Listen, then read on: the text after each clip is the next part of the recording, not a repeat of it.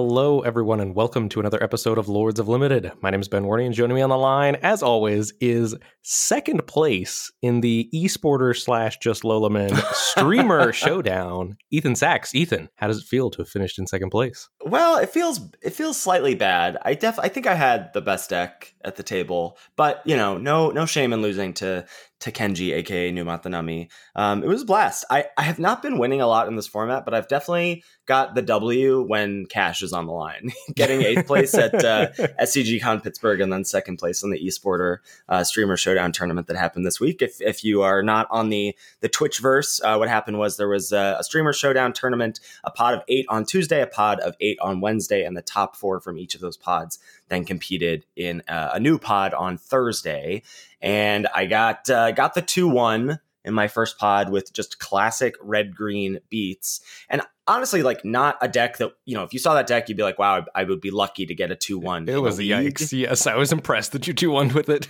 well, but I do think pod drafting is a lot different. Like it was, it was open for my deck, and to speak to what we're about to talk about in this episode, it had a good curve, right? It had a good curve. It had blitz creatures. Like it did the thing it was supposed to do consistently. And if anyone has having to do like, you know, tap land, tap land, I was effectively trying to punish those decks. And so I did manage to uh, get the W there, get the 2 1, and then drafted just an awesome brokers deck on uh, on the finals draft on Thursday. Uh, getting into brokers, I was you know you're always skeptical of you know, can I get into the best deck when you're drafting with people who know what's up, as as a lot of streamers do. But I got into brokers and then opened Sanctuary Warden Pack Two Pick One, which just felt awesome. Yes, it was awesome to be able to watch that and to watch your rounds. It was very cool. So, congratulations on a solid second place finish. Thank you so much, man. And congratulations to you on summer break. You had your last day of school on Wednesday. Heck yeah. Hashtag summer break. I am carefree, played a lot of magic.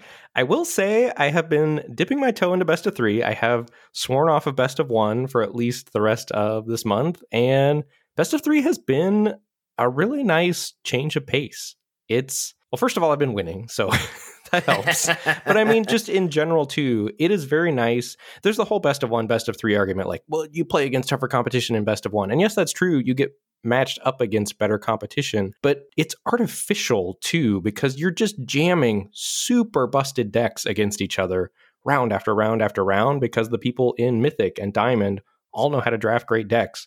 And in best of three, sometimes you play against someone that train wrecked a draft, like after you go 0-1 or whatever, you know? And it's nice to just like play some real magic, slow down, mulligan to five. Like I the amount of times I have mulliganed is wild. like compared to best of one. It is just incredible. So it's just a different feel, and it was nice to get back to that. Yeah. I, I came to the realization earlier this week that I was like, oh, I think now with the advent of play in points, I think I'm not playing best of one like at all anymore. Because the only reason to play best of one before was to get to mythic and then sit on my rank and qualify for the qualifier the, the following month or whatever. And then, you know, when that was limited, that would be relevant, like it was this past weekend. But now with the play-in point thing, I don't even need to do that. Like I'm just gonna rack up play-in points and then I can cash those in and do the the qualifier for the qualifier events when it's limited. So I think I think best of one is firmly in my rearview mirror. Wow. Yeah. And I think yeah. Uh, the other thing I was talking about on stream with folks that were asking about it, I do think it is good for the podcast that I play best of one and you play best of three because we're getting both perspectives. But it has been very refreshing to go back to best of three for a while for SNC. And I am not enjoying the format more, but I am at least like not dreading sitting down to stream and play magic like I was there for a while. There is a. I, I feel similarly about like not enjoy. I still would say I'm not enjoying the format. I am enjoying it more than I was a few weeks ago, and I think part of that is is winning. But I think also there is a uh, an enjoyment in a solid understanding of the format. Right? It does feel for lack of a better word, solved at this point. And I feel very confident in my decisions. And a lot of the decisions that I make in the format are wrapped up in what we're going to be talking about today, which is the, the, the two drop problem or the fact that the format centers around two drops. Like you, you messaged to me, like two drops feel like the most important thing in this format. And I totally agree. That is the thing that feels like the defining feature of the, of the format. If I could tell, if someone was like, give me one tip about drafting Streets of New Capenna, I would say you need two drops. You need 10 good two drops, and you have Yeah. to mulligan every hand that doesn't have a good two drop in it. Yeah. and it doesn't quite feel that way as much in best of three, but it seriously did start to feel that way in best of one to me. Like I started winning a lot more in best of one prior to my shift to best of three once I started mulliganing any sort of hand that needed anything to get there. Like I just wanted to know I was going to get on board on turn two. Yeah, exactly. So that's what we're going to be talking about today. A few housekeeping things before we get into that. First things first is the Patreon page. Patreon.com slash Lords of Limited is where folks can go to give back to the show if they so choose. Of course, the show will always be free. We got a lot of sweet perks over there for our patrons. Everybody gets access to the Discord. And next week, we're rolling out our first ever drafternoon. Well, actually, really our second ever because we did a little holiday party. But uh, with some of our patrons at, uh, at I believe, our, our $10 tier, we'll be doing a, uh, a draft afternoon with them. I don't know what we'll end up doing. We'll have to see how many people show up. Uh, we'll hang out on a Zoom call and and do a draft together, either a team draft or just a regular one, or maybe Ben and I will sit out and do some announcing. Who knows? But it'll be a, it'll be a fun one. So if you want to get back to the show, if you feel like you got some value out of it and you want to show some love our way, we'll show you some love right back with those perks at the Patreon tiers. And of course, we want to welcome our new patrons to the fold the first week that they join. This week we are welcoming Mati, Nico, Jose, Andy, and Daniel. Thank you, thank you, thank you. We really appreciate your support. Yeah, cannot say thank you enough. And also cannot say thank you enough to Channel Fireball. Mm. channelfireball.com best place to go for anything and everything you need magic related and we say it each and every week stuff about you know cfb pro or they had just recently had an ama with luis but honestly cfb has taken great care of both ethan and i and they've Mhm. shown us so much love and we really do mean it every week when we tell you to go to channel fireball and buy sealed product or go to channel fireball and get on cfb pro if you like things like our content, or maybe it's the streamer showdowns, the team draft we do with Lords of Limited and Limited Resources, all of that stuff wouldn't be possible without Channel Fireball. And honestly, Marshall and Luis being great and reaching a hand down to include us in the Channel Fireball family. So please go over to CFB, show them some love, and make sure that you use code LOL all caps when you do to let them know that we sent you over there. Wow. Wholesome Ben on his summer break. Carefree and just showing that love. You love to see it. All right, Ben, we're going to be talking about one way streets and U turns. How do you feel about that? Ooh, I love it. Yes. So, because I do think a lot of what happens in these drafts in this format, your decisions get compounded or there are hidden implications about picking cards because of the nature of one, white being so powerful and red being so weak, and two, it being an allied color pair format in uh, under the guise of oh, it's a three color format when really it's just a guild set. Yes, absolutely. And honestly, I was thinking about this before we started recording. And to me, a way to frame it that I've been kind of thinking about for myself that makes it a little more palatable is that those decisions that you make early in the draft, you know, pick two, pick three, pick four, pick five, they're really important. And once you make those first four picks, there's not as much wiggle room as usual. And rather, that's one of the things that I resented about the format. And rather than resenting it, just trying to think about it maybe like piloting an aggro deck where, you know, you have those decisions on turns two, three, four, five.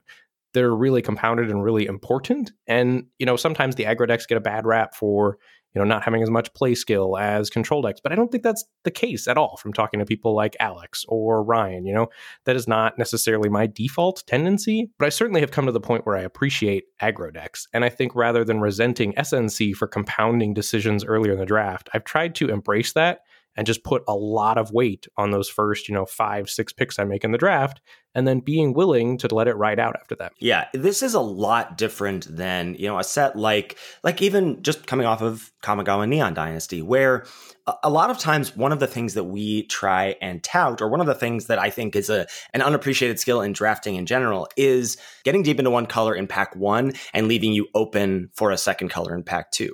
You can't really do that in this format. There are going to be times where you have a sense of, well, I know my main color is blue, and so maybe I'm going to be base blue white splashing black, or base blue black splashing white, or maybe I'm base blue white splashing green. Like there are some drafts where that's the, the consideration. But most of the time, you're kind of locked into your two color base by about, you know, the middle of pack one. Yeah, and I think rather than resenting it, try to look at that as a feature of the format. At least that's been how I've trying to spin into my Mhm. head. That yes, this format does clip my wings a bit as a drafter, as it were, you know? Like because I think that is my single best skill as a limited magic player, like solving formats and then just being really comfortable bobbing and weaving and dipping and turning in drafts. And there's not a lot of turning that you get a chance to do in SNC. Like as you said, you maybe get to make one U-turn like early on mm-hmm. and that's about it. And it's there are drafts that are super interesting where you can bob and weave pretty deep, but those are like one out of every 10 or 15 drafts. I've found in my experience. I just have not been in that spot. And rather than resenting that I don't get to do that, I have been trying to you keep saying resenting. I You're do so, resent you, this format so much. I whatever. Yeah. Where to the where to the format? I don't know. Where to the where to the draft recording today? I don't know. The clue there's a lot of built up trauma. Yes, I know, I know. Get it out. Get it out. air, air your grievances. And I've been trying to reframe it as this is a challenge. And yes, I'm getting handicapped a little bit in my draft ability here, but I do want to make sure that I still leverage everything I can in those first five, six, seven, eight picks, however long I get until I have to lock in. And something that I have been, I think, messing up on is realizing when I do need to lock in. And it is time to stay in my lane and go for the rest of the draft. That's a piece of content that I want to do at some point. That, like, that decision point, the like, okay, the point of no return of here's where I know what my two color is. I know what my second color is at this point. And a lot of times in draft formats, that's like pack two, pick three. But here it's often like pack one, pick five, you know? like I, I think that that point you made about like, yeah, maybe one in every 10 or 15 drafts, you're gonna be gonna be bobbing and weaving, but you you get punished a lot of the time and you're gonna feel pulled in two different directions quite literally like if you're simultaneously trying to draft white green and black red and see what's open it, that's just like a recipe for disaster i think. Like you can't really you know be like well i could do one of each and we'll figure it out in pack two. You can't do that and part of that is i think sending bad bad signals. Mm, interesting. I have not felt that as much. I've just felt like it's hard to pick up the requisite number of two drops in both color pairs to actually be able to go that deep because to me the, the tipping point usually is ending up with you know, once I've got two to three two drops in a color, I'm kind of like, okay, we're, we're, this color because I've got some two drops and I know I'm going to have some good two drops if I am this color. Yeah. Yeah. For sure. All right, so you've got a you got a great point here to start us off with our show notes, which is the two reasons to pivot in Streets of New Capenna. Yeah, number one, bombs and two drops. I do think you're willing to pivot for bombs, and honestly, you're more willing to pivot for seeing premium two drops in a color or color pair. And reason number two, see reason number one. Yeah, the first rule is you do not talk about Fight Club, and the second rule is you do not talk about Fight Club. Yeah, I mean, bombs, which there definitely are quite a few pl- plentiful bombs and i would i would put inspiring overseer in there shout out to your twitch chat um, but i would also say that that premium two drops are such a huge portion of this format and are one of the reasons that locking into a color pair happens so early is that like you get a civil servant and then a second civil servant and you're just like what am I supposed to do? Like the other day, I drafted, I think I started off with the Maestro's Diabolist, which is one of the best rares in the set. The blue, black, red, 1 4, haste, death touch. When it attacks, if you don't have a devil, you make a 1 1 devil. And I took that. And then in my first eight picks, I saw three civil servants. And I, one, I would rather be a white deck than a Maestro's deck or a not white deck. But two, like when I get t- three copies of a premium two drop, you better believe there's no way I'm I'm moving off of that color pair.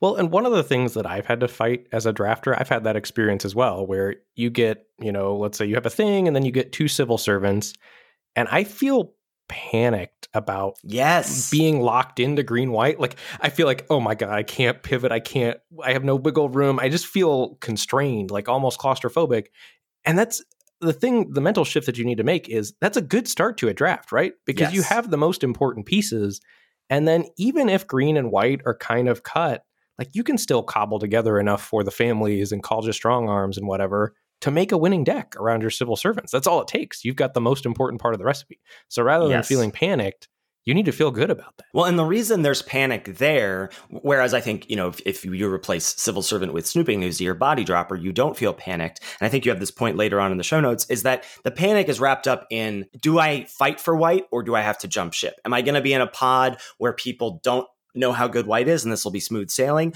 Or am I in a pod where three other people are trying to draft white and I'm going to have to fight for dear life to make playables to support these civil servants I have? Yeah. And even if you do have to fight for playables to support the civil servants, I think it is worth that fight. I think that is a positive start to a draft. Well, because what, as we'll see, white just has so much support. Whereas, you know, if you're going body dropper, body dropper, and you're feeling like red black is cut, great, get out of there. Like, just, you know, right? Made like there's no reason to fight for it. Don't fight over one of the reasons to draft red black is you get your pick seven girder goons or whatever because people are fighting over white. Great. I- I'm fine to be in that situation. But if you're if you're getting feelings that white is cut, but you have a strong start, like you've got disciplined duelists and a couple two drops, I would I would try and stick it out there. Yes, that is my sense as well. Okay, so why is it we've sort of touched on this a little bit, but why is it so difficult to pivot for anything other than two drops and bombs in this format? I think reason number one is the format's all about leveraging tempo. A lot of the best cards in the format are premium two drops that outclass the other two drops. And then there's cards like Majestic Metamorphosis, Quick Draw Dagger that are tricks that are essentially two for ones that let you keep pressing your advantage so well. All of the best cards in the set want you to be ahead, and there are not a lot of premium cards that enable you to catch up easily. Didn't you just write an article for CFB about how blocking is illegal? I did just do that. Yeah. but Yeah. the idea that there are other ways to play defense, like the premise was that you need to play defense instead of block. Right. Yes, yes, yes, yes. Um, another reason is if you pivot colors and don't end up with enough two drops or cheap removal like Strangle, like, you know, honorary two drops, we might call them, you're going to be behind, and the cards you pivoted for likely aren't worth the risk of being behind in a majority of games. And there are very few catch up cards in the format, right? You, you really have a hard time because of, you know, the combat tricks. I would throw Blitz in there as well as another reason that it's hard to block. I would throw shield counters out as another reason that it's kind of hard to block. That, uh, that there's just so many things baked into the format that make it hard to catch up if you're behind on board. And something like Cleanup Crew reads like, yes, this is a great catch up card. I'm just way lower on Cleanup Crew these days. Like, I just want a two drop over Cleanup Yeah. Crew in the vast majority of drafts early on. Now, if I'm green and I get a Cleanup Crew, great, I'll play it. But you better believe I'm picking Civil Servant and even two drops like Rafine's Informant or Backup Agent over Cleanup Crew in the majority of drafts. I remember my first draft of the format at my LGS with prize packs. I had pack one, pick one, cleanup crew versus jewel thief. And I took cleanup crew, and I just that that isn't even close to close for me anymore. that is a windmill slam jewel thief at this Yes. point. Yes, Yeah, yes, yes. Just, just kind of wild. What happens if you pivot for a bomb? Like, what happens if I don't know? Are you maybe you're you're red black in pack one, and you open Sanctuary Warden, like, and you want to pivot for that, and you want to set yourself up. Maybe maybe you go, okay, maybe I could be black, white, splashing blue in the middle, like. It's just so hard to get there, right? You really need a lot of things to go right, and you got to go into damage control to make sure your curve isn't atrocious. Yeah, I think if there is a point to hammer home this episode, it is that you need two drops and you need to be able to reliably cast your two drops. And Right. I, I think both you and I subscribe to the theory of you need all of your two drops to be in two colors. Like that there shouldn't be a third color of two drops in there. And some of that is that if we say, well, you know, if you've got enough sources, it's okay to play that third color of two drops. Because I've seen Carl, uh, two duck cubed, who's a very good player, you know, usually at the top of the mythic ranks uh, in most formats. I've seen a lot of decks he's posted to Twitter that are just a lot of three color two drops. And he definitely is on, you know, you need twos. He's got 10, 11, 12, two drops in three colors, but he's also got a ton of fixing. But as soon as we open that door, then there starts to be a lot of sketchy decks. I think you really, really, really have to know what you're doing with mana bases to be wanting to play three different colors of two drops in your deck. Well, and I also think about, like, let's say you're white green. I wouldn't be so mad about, you know, if I had enough connive, I wouldn't be mad about Faerie Vandal being in my two drop slot there if I was green, white, splashing blue. But I'm always thinking about it being a base two color and then splashing a third. It's very rare. Certainly, I, you I will have had drafts and I will have drafts where I am like full on three color, but I just sort of recognize and will acknowledge this is not ideal. And that is how I feel about it. Like I'll definitely get, you know, people suggesting things like, oh, we're in brokers. Why didn't you take Echo Inspector? And it's like, yeah, Echo Inspector is a, a good card, but I don't really want to splash for that when I'm green white. Like I want to keep my splash for my discipline duelist and my Lagrella. Um, if I have to splash or I want two drops or whatever, my fixing is good enough. I don't mind Faerie Vandal being in that mix because yeah, it's a great card on turn two, but it's not a, bad two drop if I've got enough card draw to play later in the game, so it doesn't feel like a bad splash. But I'm always trying to frame my colors and my two drops in the sense of what are my base two colors. For sure. And I think one of the things that bears this out, if you don't just want to take our word for it, if you go to 17 lands, one of the features they recently added is the ability to filter cards by top users, average users, and below average users. And you could go to, you know, just the the deck win rates. Like for example, look at blue black or white green or blue white or whatever. And you could look at those decks straight two color straight two color with a splash or full on three color. And if you filter by top users you can see it bear out in the win rates that people lose more the more they start to play. Like three color brokers decks lose more than white green brokers decks or white blue brokers decks you know? So it's interesting. Wow ben werney looking at 17 lands data in his spare time? Hashtag summer baby. And i was also very curious about the the top users average users bottom users. I'm much more curious about looking at it if you can filter by top users. I'm just elitist that way you know? Um so how do you pivot? How can you make a u-turns because i do think a lot of times your drafts are one-way streets but when there are u-turns what are you trying to do? What are you looking for? How do you do it so for me what i'm doing and i think you subscribe to a lot of this as well is taking two drops super aggressively early in the draft. This is for me the best way to open up multiple lanes because if you're trying to like let's say pick 4, you maybe want to switch into blue and you have no two drops that touch blue, like it's really hard to move into a color without already having a two drop in that color, in my opinion.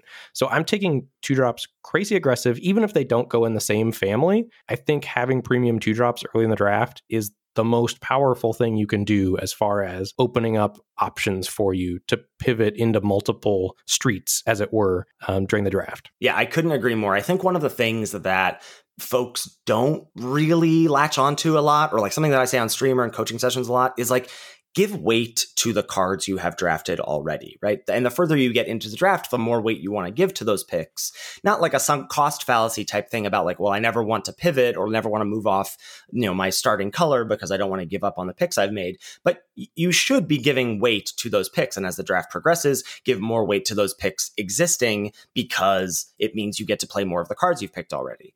But you also want to be aware of, okay, am I really giving up on anything to speculate on this body drop or speculate on this civil servant or how much better is this, right? The, the sort of checks and balances thing, like you do in any draft format, applies here, but it's just applied in a lot uh, different ways or, or maybe sort of tunnel visioned a bit more, you know? Yeah, no, that makes sense. And I think some of it is a mental shift too, to where you're looking for two drops as signals, right? Like when you're mm-hmm. wanting to pivot, you know, if you're seeing body dropper, okay, like maybe you're taking that and you're thinking about moving into red black. Whereas if you're seeing Forge Boss or great, that's a great example. Forge Boss is just such a nothing card. like but it, it, just doesn't matter at all. But it looks like it should be a signal, right? So just right. knowing knowing that the low drops are more like signally ish. I don't know what the word is. They're more important. Yeah. They're premium compared to something like Maestro's Outlaw or whatever. Like, yes, that might be a signal that Maestro's is open, but if you don't get the two drops, you can't be Maestro's anyway. Right, exactly. This next point I think is so, so important.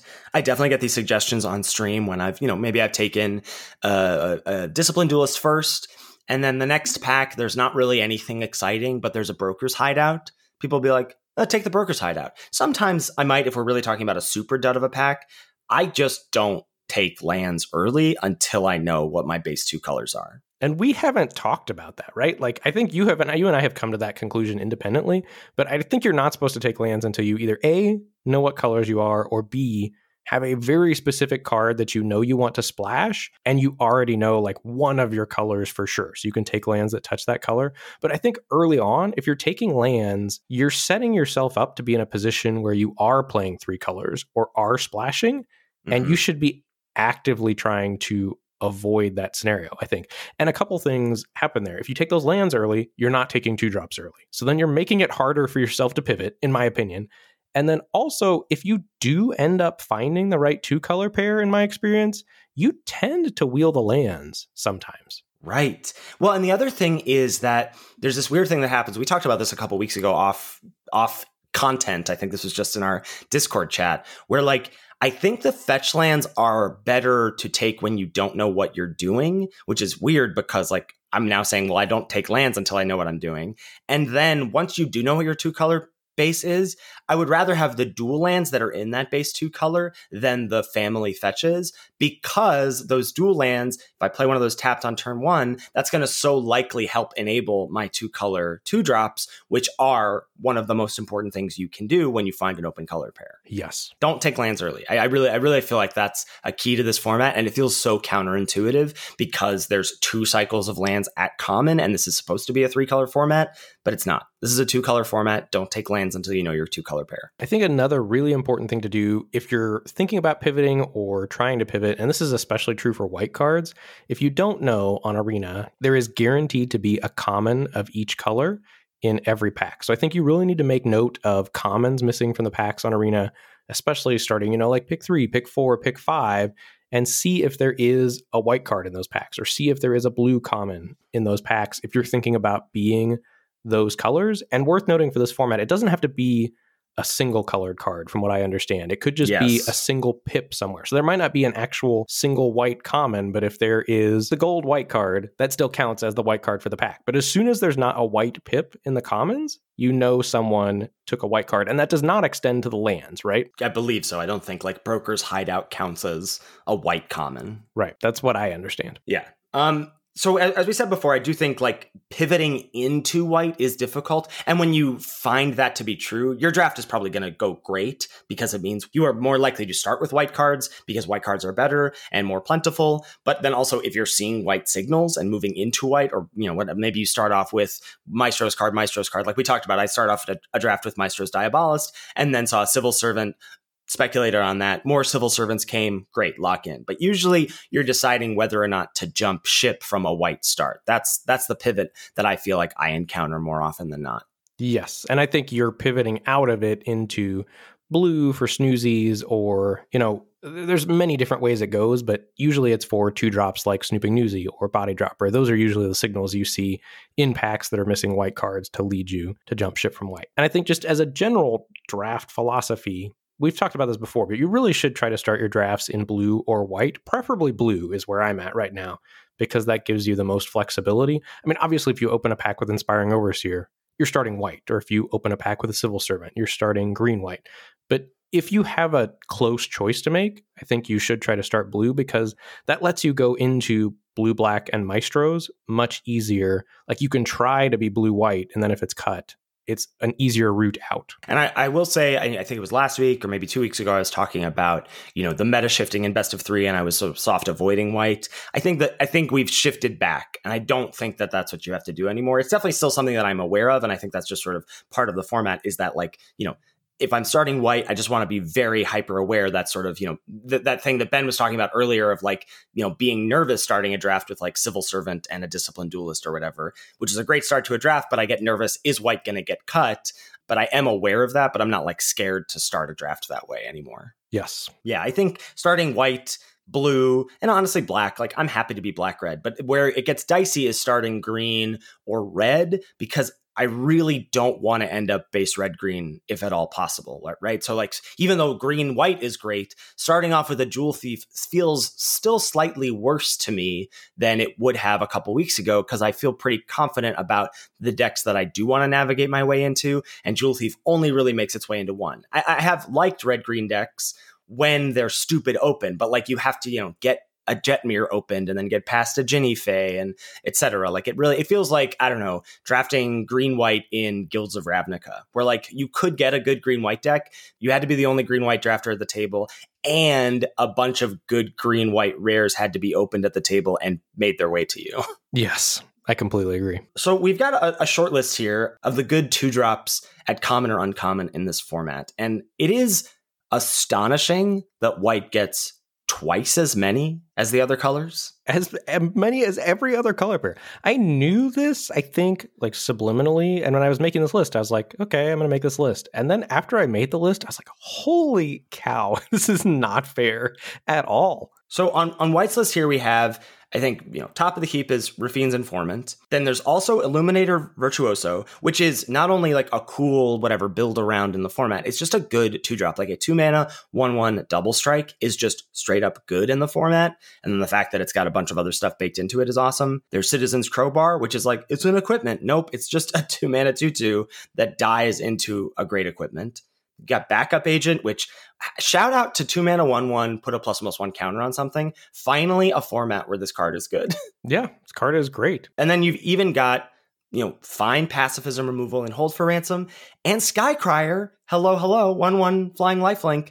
It needs a little help to be good, but not much. Yeah, I don't think you can think of Skycrier as a two drop without cards like Backup Agent or Crowbar or the Dagger to mm-hmm. pump it up. But I think as soon as you have cards that are a reliable way to get a point or two of power on Skycrier, it's premium two drop.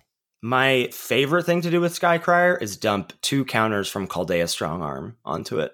Yeah. I, I think I think Caldaia Strongarm is really underrated right now. It, it, feels like it's basically Girder Goons in my mind, and I don't think people are treating it that way in the draft. Yeah, I would say that is fair. So that's White's list. It gets six if we're counting Hold for Ransom on there as a two drop, and I think we can because honestly, the cards you're most likely wanting to target with Hold for Ransom are cheap creatures, are things that your opponent, once they get to seven mana, isn't going to want to unlock. Right. Hold for ransoming your opponent's civil servant is great. Like it is removal that trades early in the game to let you not fall behind. Exactly. So that's six of them. What's happening with blue? Blue gets Faerie Vandal at uncommon, which is premium, premium, premium.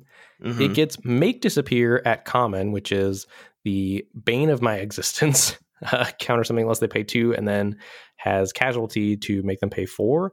That card mm-hmm. is also premium, largely because this was eye opening to me. There are no other good two drops in blue. There's Broker's Veteran, maybe in a pinch that you're okay to play. That's the one in a blue 2 1 that dies to give a shield counter to something. But that's it. Like, Make Disappear is blue's two drop at common. That's why it's so good. Not because, I mean, it also does line up very well in the format, but if there were other premium two drops, Make Disappear might be a little less important. I, I, agree with that. And there's like sort of honorary two drops in Expendable Lackey and Grifter, but it's tough. They have a similar problem as Skycrier because the thing that you really need is at least two power because we're not talking about just affecting the board in terms of spending mana to put something on the battlefield. We're talking about affecting the board in an impactful way to trade or race. Like, can you, like, if you're on the draw, can you trade with your opponent's two drop? And if you're on the draw or on the play, are you racing your opponent's board? You know, like, and, and Crier sort of helps you do that because it's evasive and has lifelink, but like, Lackey is not helping you do that at all, basically. Yes, this was the most eye-opening thing about this list for me was holy cow, make disappear is all blue gets at common. Yeah, I mean blue also gets um what's it, Backstreet Bruiser, but I think you either need to know one of two things for Bruiser, or one of three things, I should say. One is you know, you've your post board and your opponent showed you a bunch of civil servants. Great. You want Bruiser there to be able to trade with it on blocks.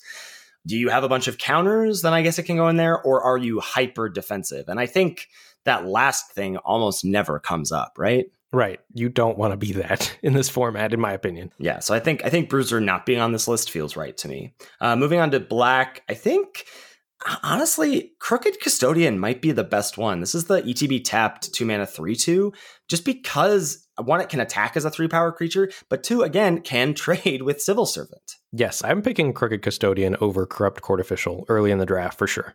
Yeah, well, and part of that is Crooked Custodian. I'm happy with in either red black or blue black. Corrupt Court Official, I'm basically only happy with in red black as sack fodder for my body droppers. And it pairs well with another you know honorary two drop i would say in fake your own death though it doesn't really count i would say because it's like it's a two mana trick it's really really good but doesn't really do anything on its own. Yeah not helping you early in the game. Yeah so so corrupt court official not virus beetle confirmed. Not virus beetle confirmed i agree. Moving on to red premium we've got strangle which is i think the best way to play defense in the format. It just lines up mm-hmm. so well against what the brokers decks are trying to do early in the game before they get to their shield counters creatures. And then past that, there's not great things. There's Riveteer's Requisitioner at uncommon, that's the 3 1 that makes a treasure when it dies. There's Mayhem Patrol, which you play in red black, but you only want that in hyper aggressive decks. And that card is embarrassing when you are behind. and you're going to be behind, even playing red sometimes. Yes, exactly. I mean, j- just being on the draw can cause you to be behind. I mean, and the, the problem with a card like Mayhem Patrol is if you're on the draw and the game dictates you're behind, and that's your two drop, you're just forced to race when that may not be the right decision for you. Yes. Um, I also I also threw Riveteer's Initiate on here. That's the one in red and then has one and a hybrid Golgari to give it death touch. This card is fine, but I think probably right that you left it off of your your quote unquote good two drops. I probably wouldn't put in Riveteer's Initiate as a good two drop. Yeah, that's an in case of emergency, I think, much like Broker's Veteran. Mm-hmm. Uh, in green, it's so funny. I, I, am pretty high on this card now, but I remember a couple weeks ago you had a draft on stream. This was this was in I think per- perhaps your your lowest of the low points drafting Streets of New Capenna, in the sense of you hadn't gotten to the point where I think you felt comfortable with pivoting from or into or away from the white decks. Uh, and you saw Civic Gardener, which is the one in a green 2 2 that when it attacks, untaps a land or a creature. Uh, you saw that like pick 11. You were like, what is this doing here? And it's like, is Civic Gardener pick 11 that crazy? And honestly, it's not crazy, but it is the kind of thing that feels if you're in green white and that does get to you pick 11, where that feels like a fist pump. Yeah, it's a 2 2. It's a citizen. It can help smooth out your draws with tap lands. It does a lot of small things really well. Like, are you, is it pulling you into green? Certainly not. But if you're in green, you're very happy to play, I think, quite a few Civic Gardeners. It, the one thing I realized is that this format, there's no mana dork at common or uncommon for green. Civic Gardener is kind of your mana dork. And it does feel a little bit when I see it on the opposite side of the battlefield, I do look at that and I'm like, how much, what kind of mana advantage are we talking about here? From my opponent. Like, what are they going to get to do with this? Are they going to get to do something crazy where, you know, they've got a dual land and they get to float a mana and untap it and then cast one of the charms? That's not great for me. Are they going to get to like play a two drop and then a three drop or something? Like, are they going to get to use it in that way on turn four? I, I don't know. So I, I do feel like this does create a mana advantage, or you can use, you know, a lot of instant speed stuff like swooping protector or warm welcome um, with the mana. I, I don't know. I found it to be pretty darn good. Yeah, Next up is your boy, Riveteer's Decoy. I love Riveteer's Decoy. This is uh, one in a green for the 3 1, must be blocked, and it has a blitz cost for 3 in a green. I'm always hoping to blitz this. I'm, I'm always hoping to, to snag a creature from my opponent and draw a card off of it. But when I have to play it on turn two, I'll play it on turn two, and that's why it's so good. Yep.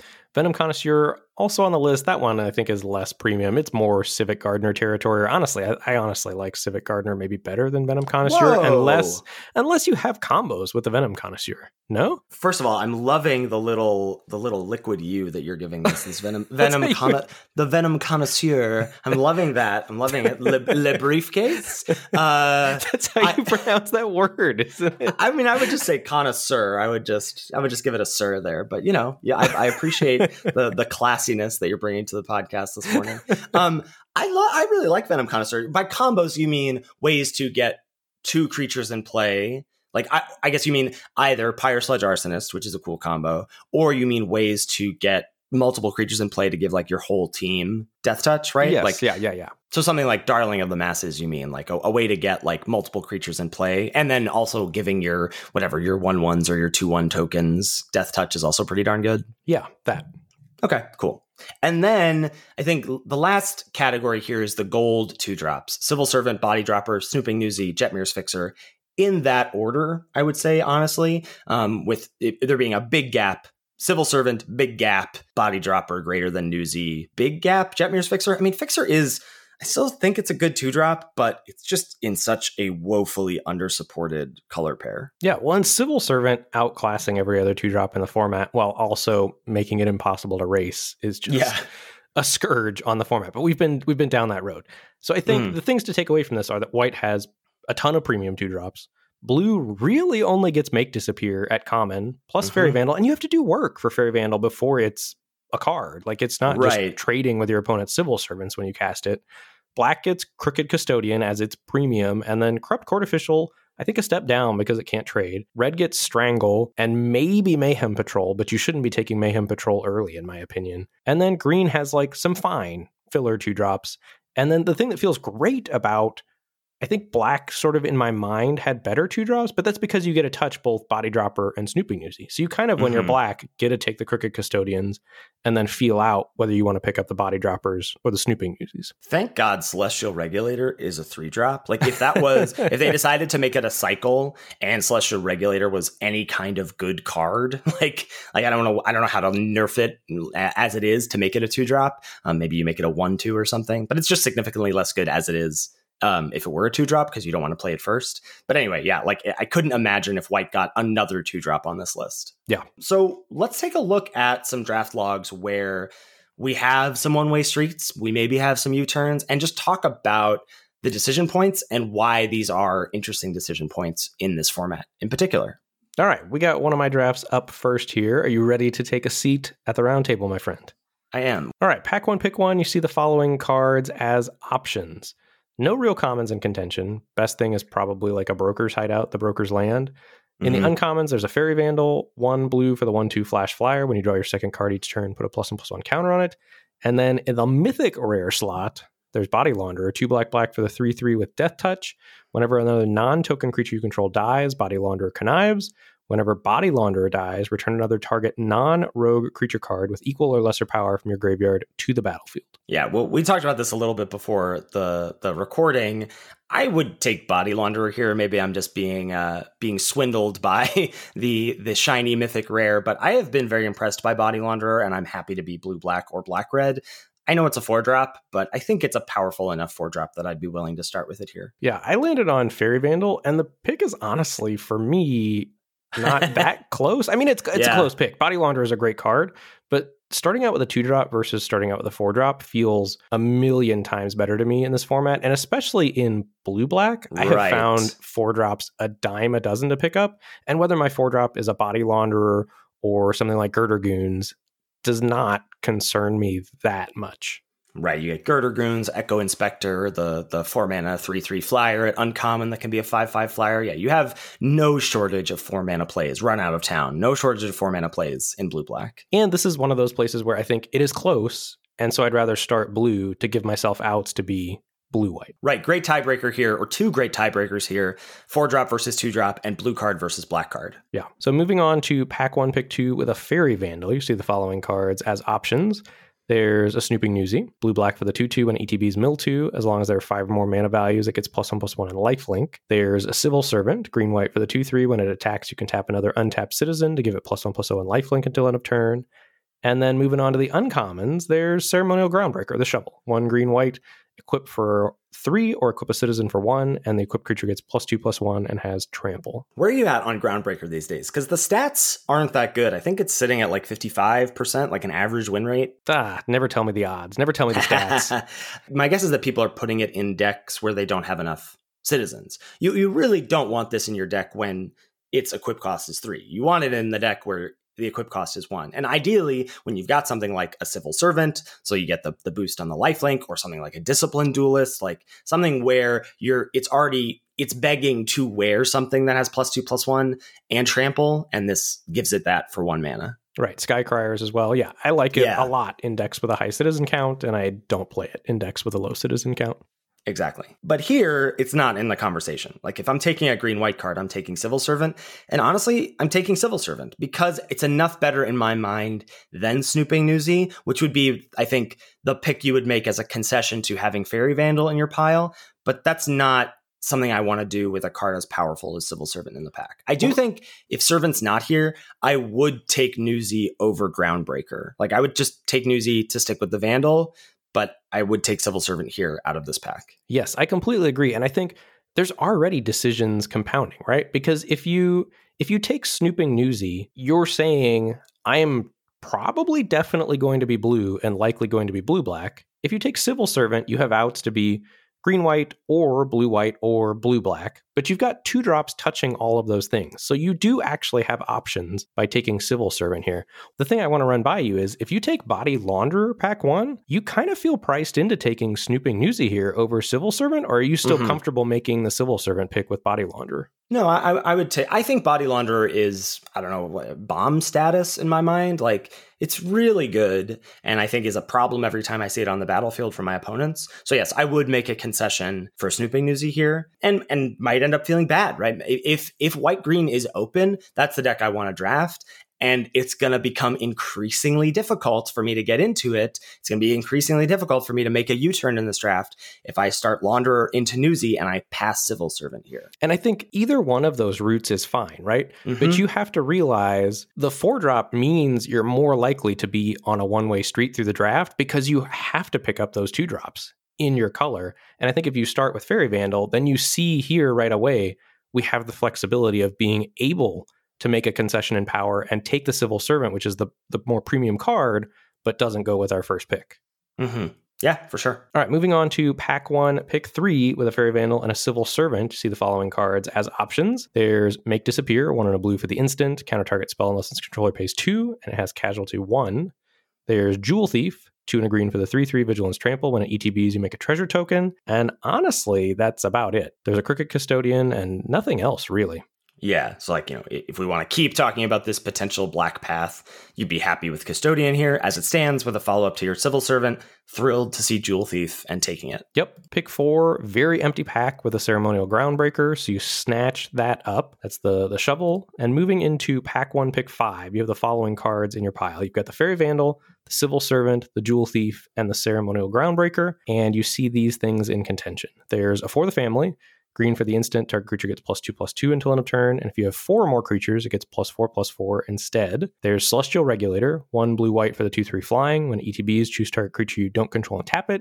If you have a creature with a counter on it, it doesn't untap during its controller's next untap step. And there's also your boy, Caldaia Strongarm, 4G, 2 3 when ETBs put two plus plus on counters on target creature and has Blitz for three and a green. So this is a very interesting pick, right? Because Celestial Regulator is the best card in the pack and you look at your pips of the cards that you've drafted already, well, I, am in brokers, right? This is a three color format. I'm in brokers. I've got green cards, white cards, and blue cards.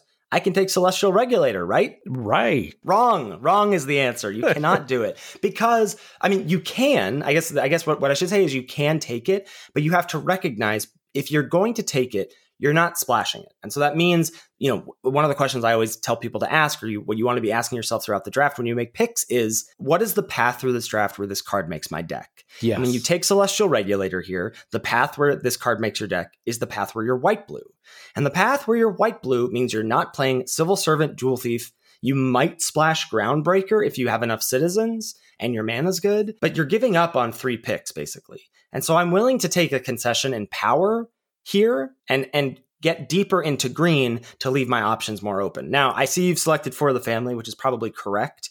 I would personally take strong arm because I'm pretty high on it and you have two really good places to dump the counters with civil servant and specifically the the curve of jewel thief into strong arm blitzed to have a 5-5 vigilance trample is big game. I agree with all those things you said about strong arm. The reason I took for the family here is just strictly curve. Like I want for the family more yeah. than I want strong arm in my final deck. I agree that strong arm is great here. I just feel like what you said, people are low on strong yeah, arm, so can, I expect get, get to them. see that card. Yeah, yeah. I, I, to- I, totally agree. Yeah, I just I just wanted to take the opportunity to to wax poetic about my boy.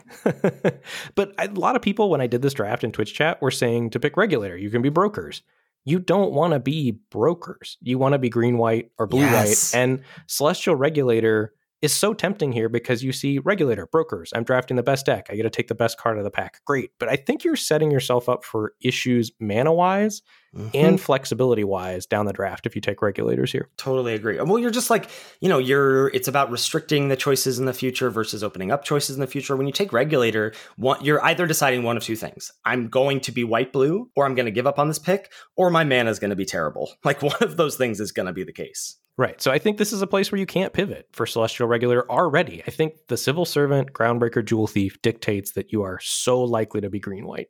Mm-hmm. Yeah, or at least so likely to be base green. And I guess if you're Ben, you're green white because he's never drafting green red. So Yep, I, I think that's I think that's fair. All right, let's take a look at one of my draft logs here. Pack one, pick one. There are not really any commons in contention. I mean, there's a majestic metamorphosis, the blue trick. There's Jetmir's Fixer as a as a good two and a bad color pair. The uncommons, there's there's more of the same. Uh, bad cards in red green. Security Rhox as the four mana five four.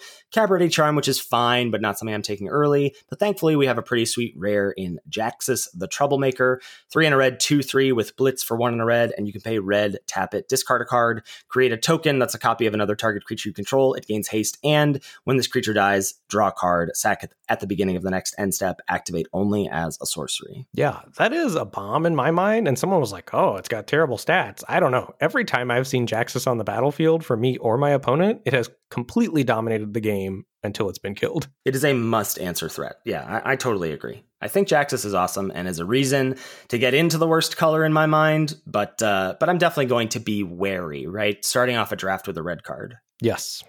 So moving on to pack one, pick two, I think there's already a ton of things to unpack here. So the rare is missing, but we've got a lot of options. I think if you want to stay red, the best card is Plasma Jockey, but there is a red two drop in Riveteer's Initiate. There's Girder Goons as a good card that pairs with Jaxis. The four and a black four four. When it dies, make a tapped two two, and it has blitz for three and a black. And then we do have some two drops. We've got Backup Agent at common and Illuminator Virtuoso at uncommon. What are your thoughts here? My thoughts are that this is a very hard pick because Yeah. you started out with a red card, right? Your life just gets harder when you start out with a red card. Yeah. So I think you have one of two things in my mind. You're either taking Illuminator Virtuoso as a premium two drop and probably either playing Virtuoso or Jaxis. uh huh. And I think if you are of the mind that Jaxis is good enough that you don't want to pivot off of it, Girder Goons is the card that pairs best with it, while also maybe giving you some wiggle room to potentially pivot off of it. Yeah, right. So I think it's it's interesting. This pick already there's implications. Illuminator Virtuoso in my mind is the best card here. But as you said, if you take that, then you're effectively deciding because I'm not like I guess there's a world where I could end up white green and splash Jaxis in a Cabaret deck. That could happen. That's pretty unlikely in my mind. So I think it's an either or situation. Whereas you take Girder Goons and you can play that in red black, or you leave yourself outs to be blue black and maybe you still splash Jaxis there. And I think there's a, a thought where you could be like, well, I've got a good red card. If you know, if you subscribe as we do, that Jaxis is a really good card. Well, then I'll take just a red card to keep myself open in Plasma Jockey. But because I really don't want to end up base red green, if at all possible, Plasma Jockey doesn't keep me that open. If I'm going to be base red, I'm going to be base red black, and so then Girder Goons might as well be the card that I take, right? Yes, but I think if you take Girder Goons here, I don't know how you feel about this, but I am feeling stressed starting with a four drop and a five drop. Like I am very worried about picking up two drops. And I think to the point that like I almost feel like I have to be red black right now. Uh huh. Or I'm just jumping ship for other two drops. But like the only thing going through my mind if I start with Jaxis into Girder Goons is I have to pick up two drops ASAP. Mm-hmm. Yep, yep, yep. And, yeah, yeah, I have to pick up two drops in this color pair, or I have to pivot to another color pair to get two drops. I, I totally agree. Um, so what happens pack one, pick three after following up Jaxis and Girdergoons? Well, you have a two drop as an option. You've got Corrupt Court Official. There are better cards in the pack. There's an Echo Inspector at common, the three and a blue, two, three flyer, ETBs, and Connives. And probably the best card in the pack, period, is Darling of the Masses. Two green, white, two, four. Other citizens you control get plus one, plus O. And whenever it attacks, you make a one, one green and white citizen creature token. Yeah, I think with the start that you have, I am slamming Corrupt Court Official here and honestly kind of breathing a sigh of relief that I got to pick a two drop, pick three. And I think there is little to no consideration for Darling of the Masses for me. I think if you take Illuminator Virtuoso last pack, Mm-hmm. you can maybe take Darling, but honestly, I'm almost more interested in Backup Agent if you take Mhm. Illuminator Virtuoso last pick.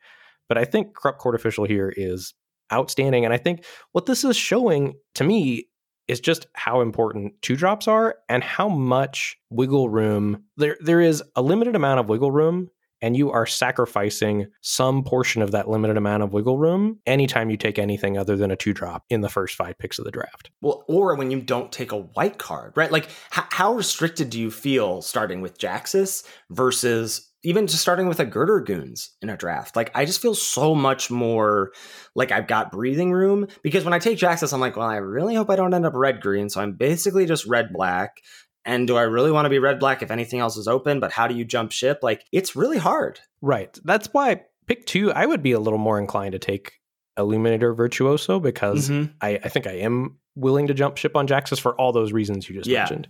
I don't know if this was during my soft avoid white phase or not. Um, so so that might, that might have been why I passed up on the Virtuoso. Um, but I, I, agree. I look back at this and I go, well, I think Virtuoso might be the pick there second. But I think it's so interesting that because a lot of times you know you think you think pick one, pick two, pick three, just take the best card out of the pack, right? Just don't don't worry about it.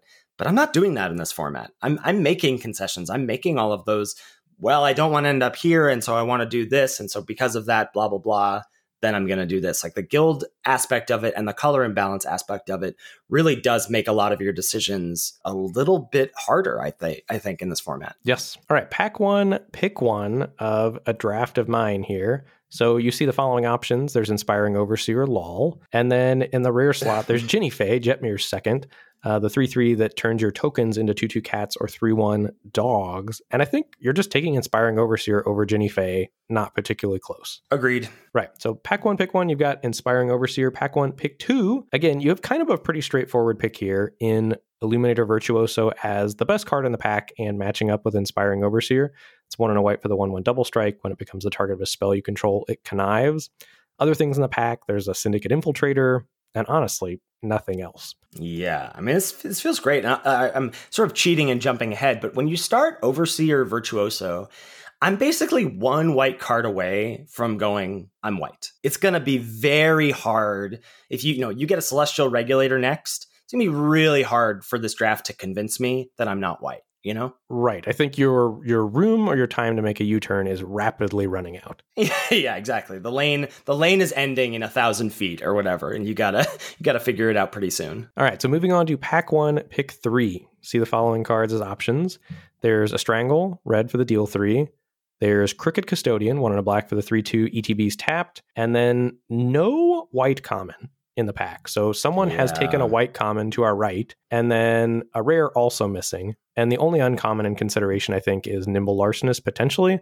White, blue, black for the 2 1 flying when ETBs, target opponent reveals their hand, and you can take an artifact, instant, or sorcery from it. Oof. So many interesting things baked into this pick. Okay, so I think the best card in this pack on power is Strangle. Would you agree with that? Yes, absolutely. But, you know, the world where we play Strangle with the cards that we've drafted is when we end up white, green, splash red for Strangle. That's a, a that's a path I can see for sure. The next consideration would be to take Nimble Larcenist because it keeps us white, but that locks you into being, you know, white blue because you know we want to be base white, so it's not like it's a flexible card in that respect. So it locks us into being base white blue and wanting to splash black, which is not necessarily a place I don't like being, but I don't really like Nimble Larcenist that much to take it here. And then another thing to think about is Crooked Custodian as just a good two drop. In the world where that makes our deck is also a world where we end up black blue and then maybe splash overseer which is a world i'm happy to be in. I'm happy to splash overseer. Or maybe a world where black red is super open and we just end up abandoning these cards. Or i've definitely been black red and splashed overseers before. That's that's a world you can live in too.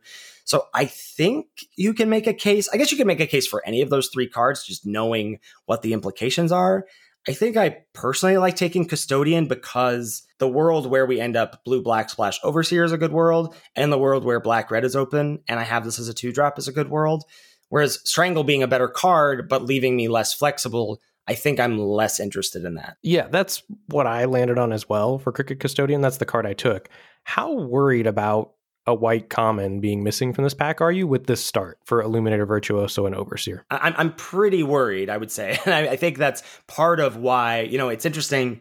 If Nimble Larcenist is a better uncommon, but had similar implications, I wonder if you still might go, eh, if a white common is missing, I may be potentially in a world of hurt in terms of fighting for white with my direct neighbor, which is not a spot I think I want to be in. So I, I think that helps you take a non-white card here as well. Yeah, so we took the Crooked Custodian. Moving on to pack one, pick four. I think very interesting pick here. So again, there's a rare and uncommon and a white common for sure missing from the pack. There is there's no Mhm. white common in the pack.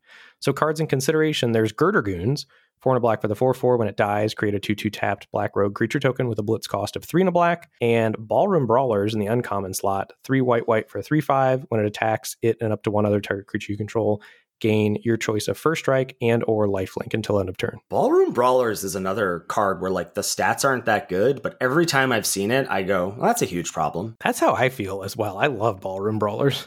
I mean, it, it suffers from the you know it costs five problem, right? Like you're you're in no danger of having of not finding expensive things in this format. I think that's largely due to all of the family fixers, except for the the Shattered Seraph, being quite good, and so you've got access to these five mana, six mana cards at common that you're happy to play. Um, but yeah, Ballroom Brawlers is good, but this is now back to back packs with missing white commons. You just took the custodian. I think I might just say, eh, I'm going to take goons here and probably not draft white this time. That's what I did. I don't know if that's right or wrong because the, the white start you have is very good. So we take Girder Goons here. And I think the most likely thing from here after picking Girder Goons is that I'm thinking about pivoting into blue black splash overseer. That's what I'm hoping to have happen Yeah. if white is that cut. And if white is not that cut, I think also fine to play white black. And again, this happens like once every 15 drafts or something. So you shouldn't be trying to draft enemy color pairs. But I think if you get a good white start and then you find another color that is open and you're getting the premium commons like Rafine's Informant and Inspiring Overseer, you don't necessarily need access to the gold commons. Right. And because I think white specifically enables enemy color pairs. I mean, I guess really just white black because I don't probably don't want to draft white red because its commons are so good and it has twice as many two drops. And so even if it's cut from both directions, you can often get a good white card out of, you know, your first, second, or third picks in a pack. And so then and then, you know, clean up the rest of the pack with your second color. Yeah. All right, so we'll take a look at one more draft log here, see if there's a U turn or if this is a one way street here. Pack one, pick one. Probably the best common is Jewel Thief, two and a green, three, three, Vigi Trample, ETBs and makes a treasure. Got some good uncommons as well. Rocco, Cabaretti Caterer, I really like. The X red, green, white, 3 1, ETBs. Um, if you cast it, you can search your library for a creature card with mana value X or less and put it onto the battlefield.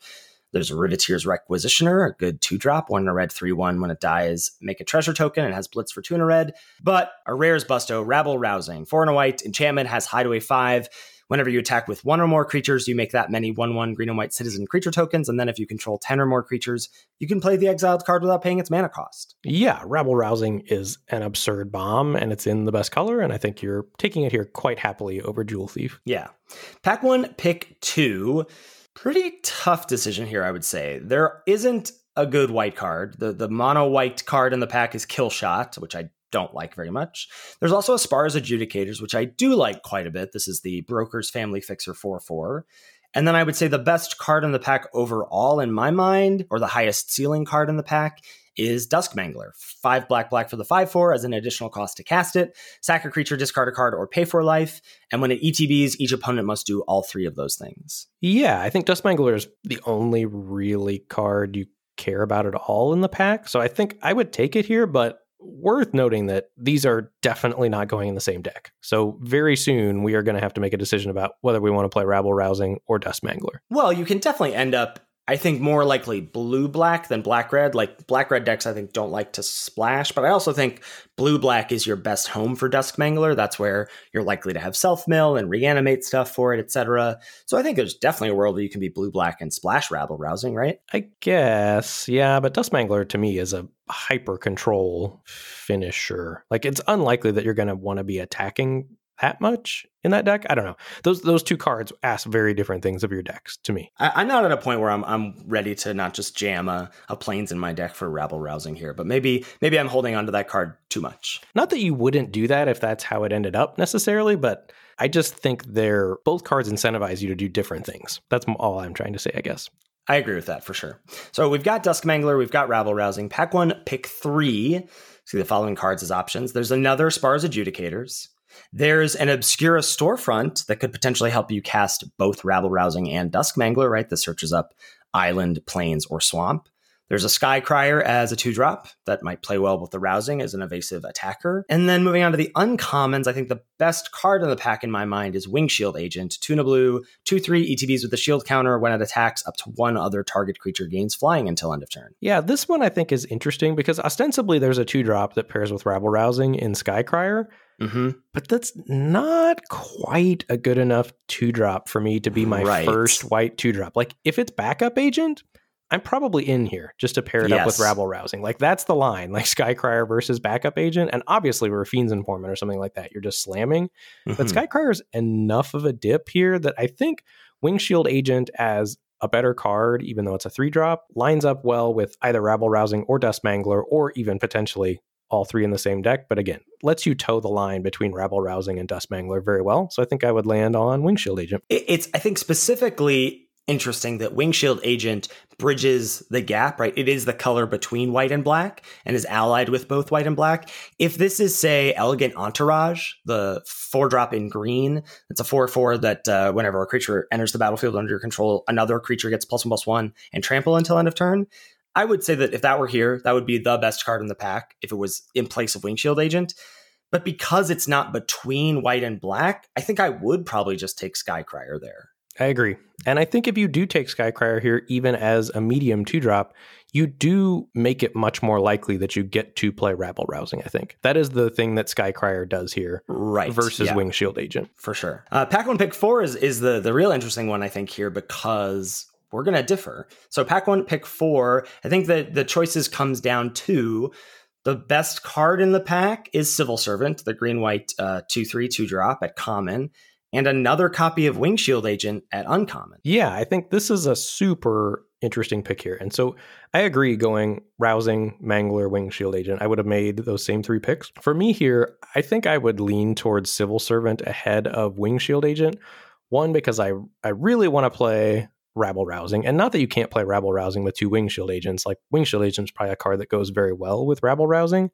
I just want two drops. And I think taking Civil Servant here, like if I end up green white, Civil Servant is going to be worlds better than Wing Shield Agent is in my blue white deck. Because if you're playing Wing Shield Agent with Rabble Rousing, that probably means white's open anyway. So you're getting white two drops. And if you're white, I'd rather have the Civil Servant paired with other white two drops than I would two Wing Shield Agents paired with other white two drops. So I, I would take Civil Servant here. Yeah, I think that all makes a ton of sense to me. I ended up taking wing shield Agent, and I don't know what I would do if this draft were today. You're making a lot of really strong cases for Civil Servant. I took the agent thinking, again, it's like going to keep me flexible. You know, I take the second agent. I probably lean more into being base blue, can either decide if I'm base blue white with Rabble Rousing, base blue black with Mangler, and then splash Rabble Rousing potentially. But I, I think you're making a lot of strong arguments for the Civil Servant, and that pick makes a lot of sense to me. I think maybe my Wingshield Agent pick is like a nod to general draft strategy of like keeping me open and and then keeping as many paths as possible